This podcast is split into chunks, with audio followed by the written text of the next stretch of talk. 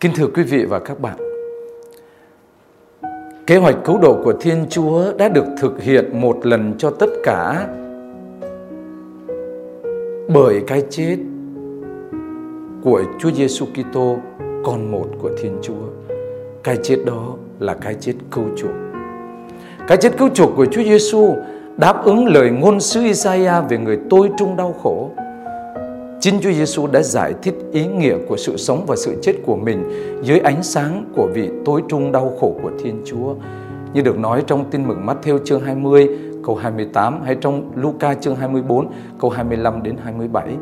Con người đến để hiến dâng mạng sống làm giá chuộc muôn người. Thuật ngữ cứu chuộc cũng giống như phần lớn các thuật ngữ nói về đấng thiên sai, có nguồn gốc từ thời cựu ước được áp dụng cho lần đến đầu tiên hoặc việc đến lần thứ hai của Chúa Kitô trong ngày quang lâm. Thuật ngữ cứu chuộc không những chỉ định công việc được thực hiện bởi Chúa Kitô trên núi sọ, mà còn để chỉ ra những gì Ngài sẽ hoàn thành vào thời cuối cùng. Công trình cứu chuộc là một hành động hoàn toàn tự do của Chúa Giêsu. Chúa Giêsu yêu thương nhân loại cho đến cùng như được nói trong tin mừng Gioan chương 13 câu 1. Hành động ấy cho thấy không có tình yêu nào lớn hơn tình yêu của người hy sinh mạng sống vì bản hữu của mình. Vì tình yêu dành cho Chúa Cha và con người, nên Chúa Giêsu đã tự do chấp nhận khổ giá và cái chết của mình. Ngài nói: "Mạng sống của tôi không ai lấy đi được, nhưng chính tôi tôi tự ý hy sinh mạng sống mình. Biến cố nhập thể của Chúa Giêsu Kitô là trung tâm của lịch sử cứu độ. Với sự xuất hiện của mình, Chúa Giêsu trở thành đấng trung gian giữa Thiên Chúa và loài người.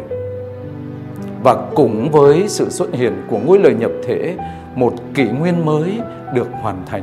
Đó là kỷ nguyên và thời đại được Chúa báo trước qua các ngôn sứ, thời đại của đấng Messiah. Trong cuộc đời của mình, Chúa Kitô đến để hoàn thành kế hoạch cứu độ của Thiên Chúa. Ngài là thầy thuốc đến chữa lành vết thương cho nhân loại. Ngài là mục tử đến để tập hợp đoàn chiên đang phân tán của mình. Ngài là đấng thiết lập giao ước giữa Thiên Chúa và loài người bằng máu của chính mình và thiết lập một dân mới, dân Chúa thực sự trình bày vắn tắt về mầu nhiệm cứu độ của Chúa Giêsu là đấng Messiah cũng là đấng cứu thế đó. Để chúng ta cùng tìm hiểu, gọi tên người mẹ sinh ra đấng cứu thế. Mặc dù danh hiệu mẹ đấng cứu thế đã được biết đến trong giáo hội, nhưng chính công đồng Vaticano thứ hai đã làm nổi bật cho thời đại chúng ta. Cái tước danh mẹ đấng cứu thế và vai trò mẹ đấng cứu thế. Hiến chế tín lý về giáo hội số 61 viết sự kết hợp của mẹ với Chúa Con trong công cuộc cứu độ đã được thể hiện từ thời khắc thụ thai đồng trinh cho đến khi Chúa Kitô chịu chết. Theo chương trình của Chúa Quan Phòng trên trần gian, Đức Trinh Nữ Maria đã trở nên mẹ cao trọng của đấng cứu chuộc và cách đặc biệt hơn mọi người khác. Đức Trinh Nữ là cộng sự viên quảng đại và là tôi tớ khiêm hạ của Chúa. Thật vậy, Đức Maria đã cưu mang, sinh hạ và nuôi dưỡng Chúa Kitô và đã dâng Chúa Kitô lên Chúa Cha trong đền thánh và cùng đau khổ với con mình chết trên thập giá.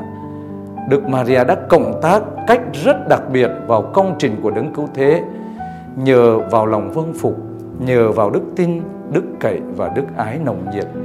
Nhờ đó, Thiên Chúa tái lập sự sống siêu nhiên cho các linh hồn. Bởi vậy, trên bình diện ân sủng, Đức Maria thật là mẹ của đấng cứu thế và là mẹ của chúng ta.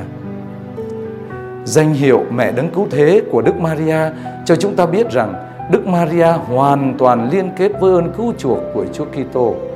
Như Chúa Kitô vừa chính là ơn cứu chuộc, vừa chính là hiệu quả của ơn cứu chuộc cho tất cả những ai tin nhận thì Đức Maria cũng vậy, mẹ chính là mẹ sinh ra đấng là ơn cứu chuộc là mẹ của đấng cứu thế và mẹ là đối tượng hưởng được chính ơn cứu chuộc ấy.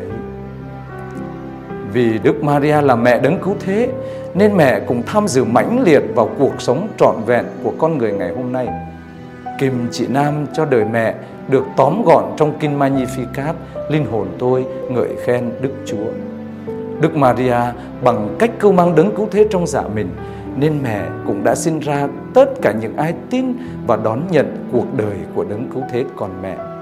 Do đó, tất cả chúng ta những người hợp nhất với Chúa Kitô và như các tông đồ nói, các thành viên trong thân thể của người được làm từ thịt và xương của người đã xuất hiện từ cung lòng của Đức Maria theo cách thức của một thân thể mà Đức Kitô là đầu.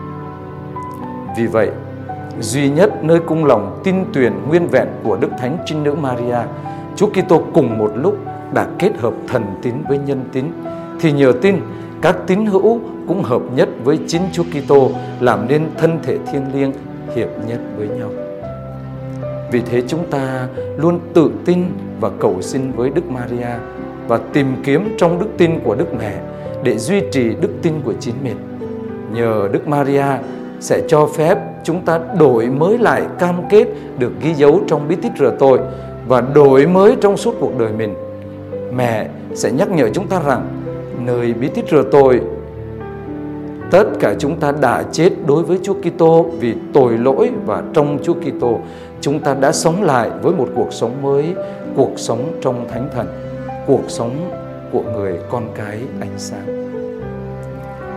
Lạy mẹ Maria, từ cung lòng trinh khiết kín ẩn của mẹ, Thiên Chúa đã tỏ cho thấy mầu nhiệm cứu độ chúng con là Chúa Giêsu Kitô, con Chúa và là con mẹ và cũng là ánh sáng muôn dân. Như vị hôn phu bước ra khỏi loan phòng, Đức Giêsu được sinh ra từ cung lòng mẹ đã trở nên đấng cứu độ và là Chúa của chúng con.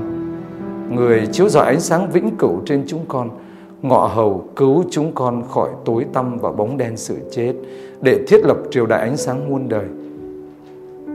Lại mẹ là mẹ Chúa cứu thế, xin cho chúng con được sống và luôn tiến bước trong ánh sáng cứu độ của Chúa Giêsu con mẹ đấng cứu thế hầu mai ngày đạt tới phúc trường sinh. Xin cảm ơn quý vị và các bạn.